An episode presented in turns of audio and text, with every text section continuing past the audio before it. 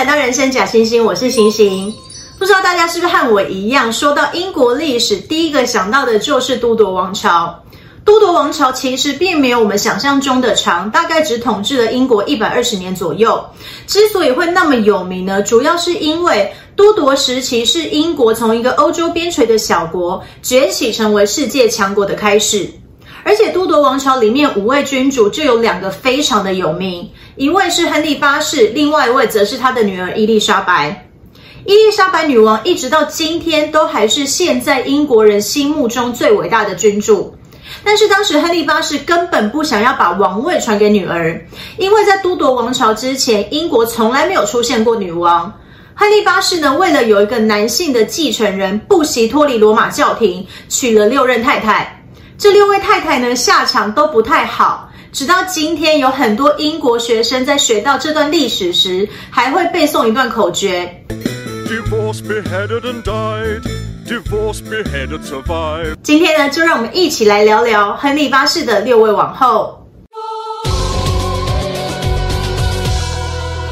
在亨利八世出生前，英国刚刚结束了一场内战。这场内战呢，是英国王室的两大旁系兰开斯特家族与约克家族为了争夺王位的继承而爆发的。因为兰开斯特家族的家徽是红玫瑰，约克家族的家徽是白玫瑰，所以这场血腥的战争有个浪漫的名字，叫做玫瑰战争。最后，来自兰开斯特家族的英国国王亨利七世，在一四六八年与约克家族的英国国王爱德华四世的女儿伊丽莎白结婚，从此两大家族合并，玫瑰战争告终，两个家族的家徽也结合起来，成为了红白色的杜杜玫瑰。国王亨利七世与伊丽莎白王后婚后一共生了七个孩子，其中一位就是后来的英国国王，鼎鼎大名的亨利八世。都铎王朝的第一任君主亨利七世是一位非常有能力的国王。在建立都铎王朝后，他持续平定有可能对王位产生威胁以及质疑都铎王朝合法性的大小叛乱。同时，他也积极安排子女与欧洲其他国家联姻。这除了呢可以让刚刚结束内战的英国获得和平喘息的空间，更能间接的使其他的国家为自己王朝的正统性背书。于是，他安排了长女玛格丽特嫁给苏。苏格兰国王詹姆斯四世，长子亚瑟，也就是王位继承人威尔斯亲王，娶西班牙的凯撒琳公主为王妃。那怎么没有说到娶了六个太太的亨利八世呢？其实威尔斯亲王亚瑟娶的那位西班牙公主，就是亨利八世的第一位王后。这是怎么一回事呢？让我们先来介绍一下凯撒琳。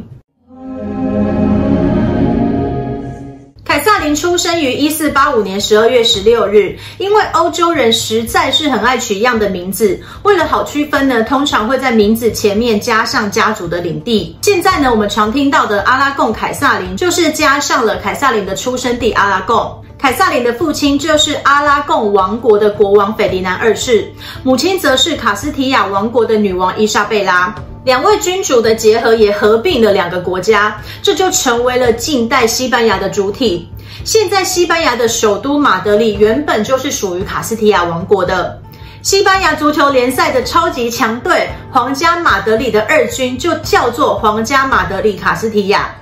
而另一个著名城市巴塞隆纳则是来自阿拉贡王国。这两个国家的合并让西班牙迅速的强盛起来。凯撒琳就是阿拉贡国王和卡斯提亚女王双王所生的最小的女儿，血统可以说是非常的尊贵。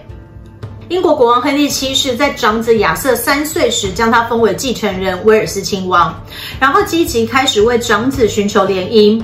年龄相仿的阿拉贡凯撒琳成为了亨利七世的首选，除了因为西班牙国力强盛外，更重要的是，凯撒琳从母亲女王伊莎贝拉的家族继承了英格兰国王爱德华三世的直系血统。亚瑟和凯撒琳的结合更能加强都铎王朝的正统性。亨利七世就以英国和西班牙结盟，一同对抗法国为由，说服了西班牙王室同意联姻。于是，出身高贵、受过良好教育的十五岁凯撒琳，于一五零一年远渡重洋到了英格兰。凯撒琳抵达的十天后，一五零一年十一月十四日，就与比他小一岁的亚瑟在伦敦老圣保罗大教堂结婚。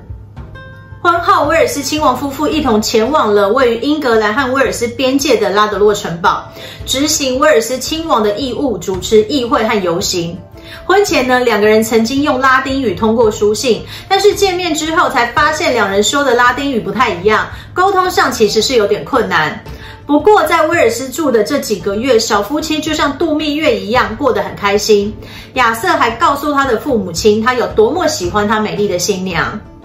但是幸福却转瞬消逝，两人在威尔斯接连的病倒了。虽然凯萨琳很快的恢复健康，亚瑟却一病不起。结婚还不到半年，一五零二年的四月二日，年仅十六岁的亚瑟病逝。据考证，两人可能是感染了当时英国爆发的一种严重传染病——汗热病。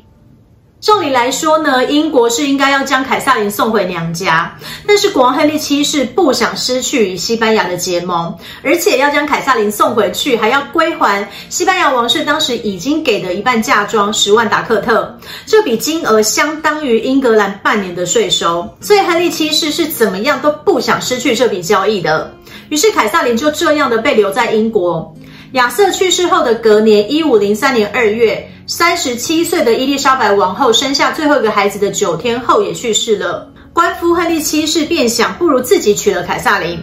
但是基于宗教和合法性，凯撒琳的父亲国王斐迪南二世强烈反对。最后，亨利七世安排了次子，比凯撒琳小五岁的约克公爵亨利迎娶嫂嫂。但是在圣经旧约立位记里写道：“人若娶弟兄之妻，两人必无子女。”不过，亨利七世让凯瑟琳的宫女们为他作证，因为亚瑟和凯瑟琳结婚的时间太短，而且年纪也太小，两人并未有夫妻之实，这段婚姻视为无效。于是，教宗儒略二世特许亨利和凯瑟琳结婚。在亚瑟去世的一年多后，亨利与凯撒琳正式订婚，但是因为西班牙王室迟迟没有支付剩下一半的嫁妆，再加上凯撒琳的母亲国力比较强盛的卡斯提亚女王与女儿订婚的隔年去世，亨利七世便失去了与西班牙联姻的兴趣，两人的婚礼呢就拖拖拉拉的一直没有举行。凯撒琳在英国过着如同被软禁般的生活，还得靠着娘家的接济才得以过活。一五零七年，凯萨琳被任命为西班牙驻英格兰的大使，她也是欧洲历史上的第一位女大使。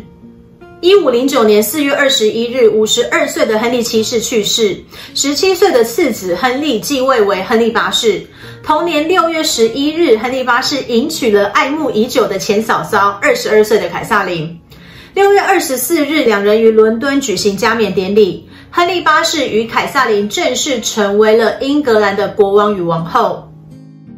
是不是觉得很奇怪？亨利八世不是很讨厌凯萨琳吗？怎么我刚刚说亨利八世爱慕凯萨琳已久？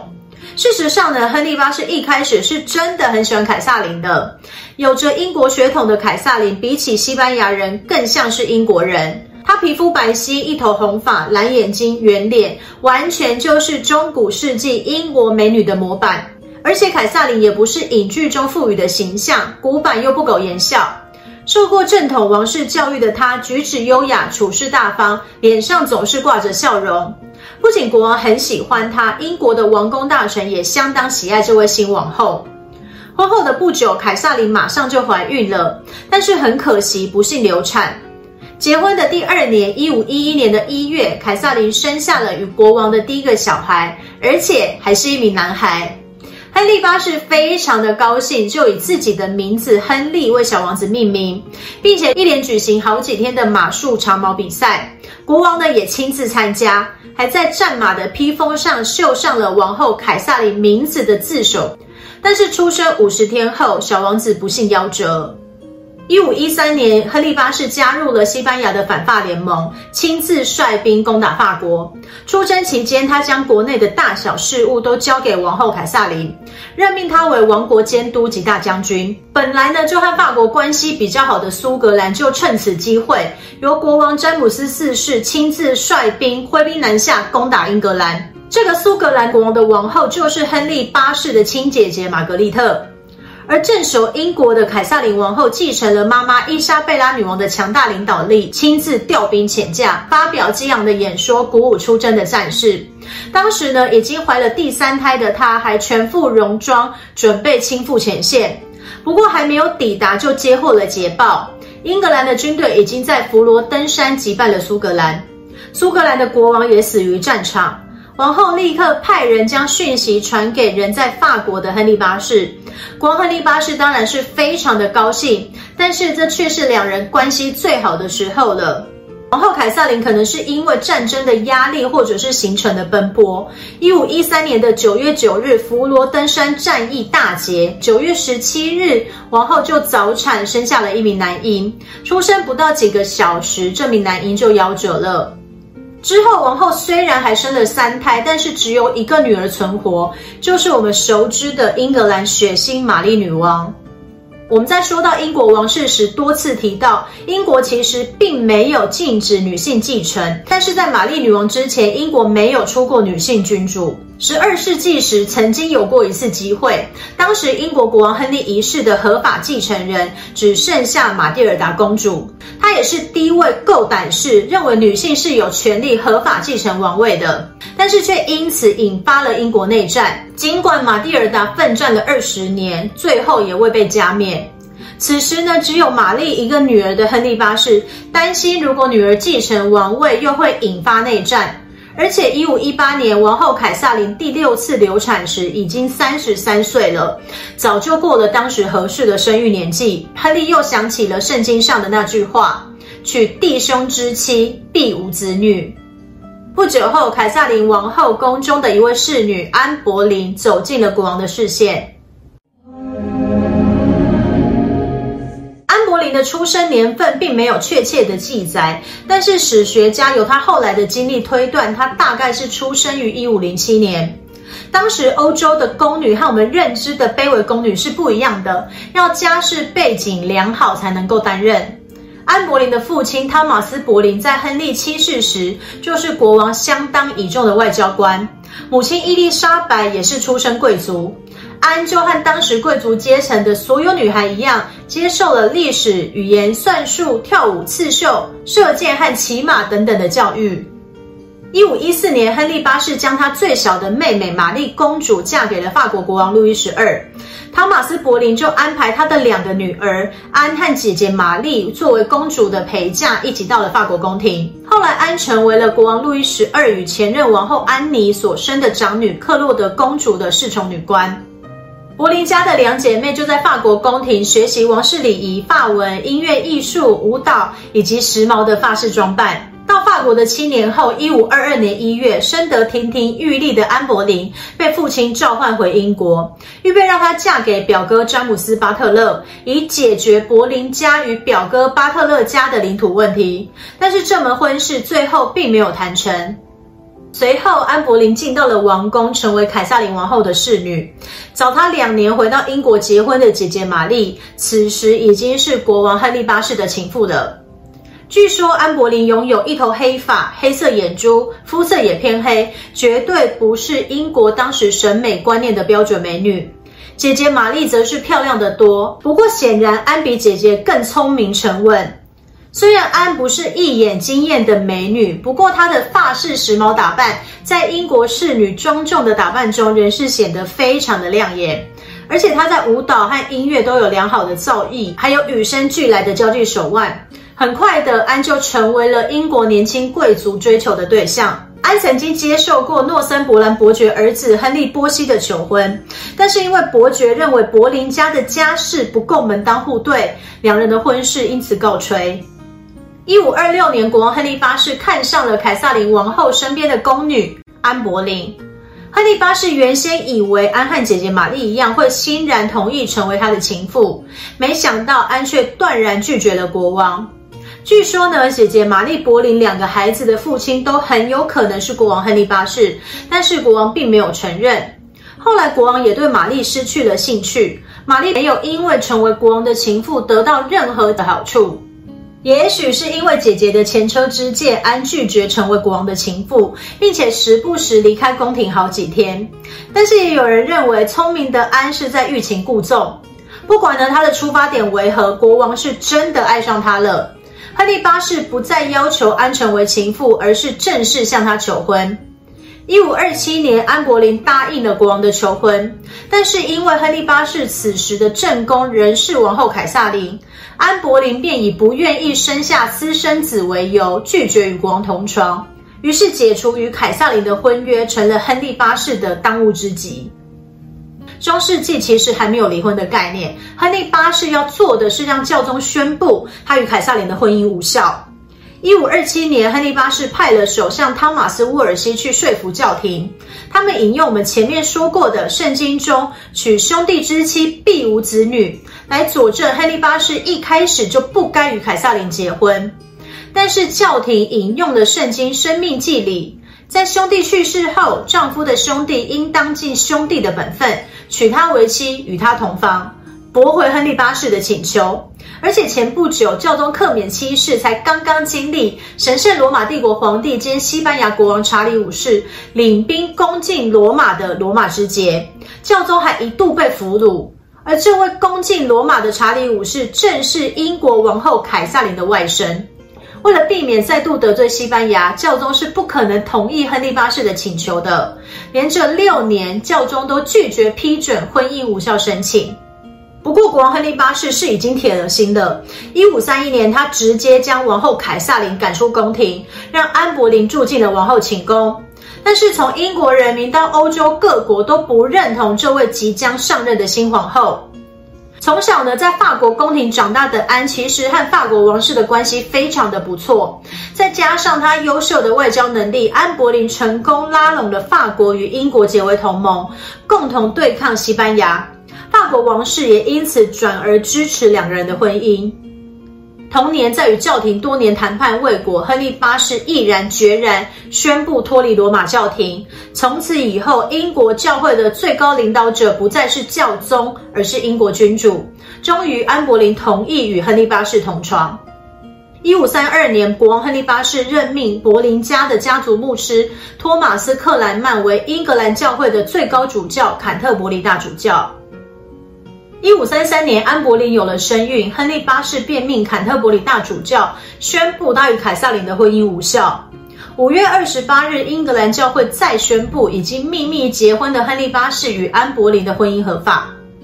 六月一日，安柏林在威斯敏斯特大教堂加冕为英国王后。这年距离国王的求婚已经过了七年，安柏林将近三十岁了，可以说是他用了全部的青春赌赢了这个王后位。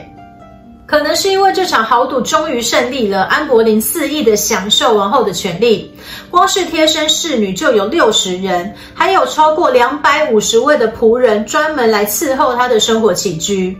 她无上限的花费，将严肃保守的英国宫廷打造为奢华浪漫的法式风格，为自己呢添购豪华的礼服、珠宝首饰，并且经常举行舞会、诗会等等大排场的庆祝活动。而且他也开始插手英国宫廷的各项事务，与国王渐渐产生摩擦，两人经常的争吵，一直到婚后的第三个月，九月七日，安柏林生下了第一个女儿，与国王的关系才稍微好转。这个小女婴就是后来开展了英国黄金时代的伊丽莎白女王。不过，伊丽莎白并不是亨利八世期待的男性继承人。虽然后来安又接连怀孕了三次，其中包含两个男孩，但是都没有存活。在此期间，安柏林遣散了王后凯萨琳独生女玛丽公主的所有仆人，还让玛丽公主作为自己女儿伊丽莎白公主的侍女。一五三六年，五十岁的凯萨琳王后去世，许多人认为是被安柏林下的毒。而就在凯萨琳丧礼的同一天，一五三六年一月二十九日，王后安柏林第三次流产。据说她是因为看到她的侍女珍西摩坐在国王的大腿上。但是亨利八世早就受够了安柏林，这次的流产是压倒骆驼的最后一根稻草。国王亨利八世说，他与安的婚姻简直是受到了上帝的诅咒。因着国王厌倦了安柏林，原本对安柏林就不满的英国贵族们联合了起来，包含首席部长克伦威尔，他们将王后的宫女和与王后亲近的艺术家、音乐家等等男性，通通逮捕，严刑拷打，要他们承认王后安柏林通奸。一五三六年五月二日，亨利八世下令将安柏林关入伦敦塔。五月十五日，安柏林被指控通奸、乱伦、叛国等等的十八项罪名。能言善道的安柏林沉着冷静地一一为自己辩护，他还写了一封信给国王亨利八世，表达自己的忠贞。但是这一切并没有改变结局，十八项罪名通通成立。五月十九日，亨利八世特别从法国请来一位有名的刽子手，他不用一般的斧头，而是使用一把锋利的长剑，迅速且优雅地砍下了安柏林的首级。这大概是曾经为他不惜脱离罗马教廷，国王亨利八世对安柏林最后的温柔吧。这年安柏林加冕为王后还不到三年。安柏林被处死的第二天，亨利八世宣布与安柏林的侍女珍西摩订婚，并于十天后举行婚礼。亨利八世的六位王后，我们说完了最占篇幅的两位，剩下的四位就下次一次说吧。今天的故事就到这里结束了。如果你觉得还不错的话，别忘了订阅人生假星星。我们下次再见喽，拜拜。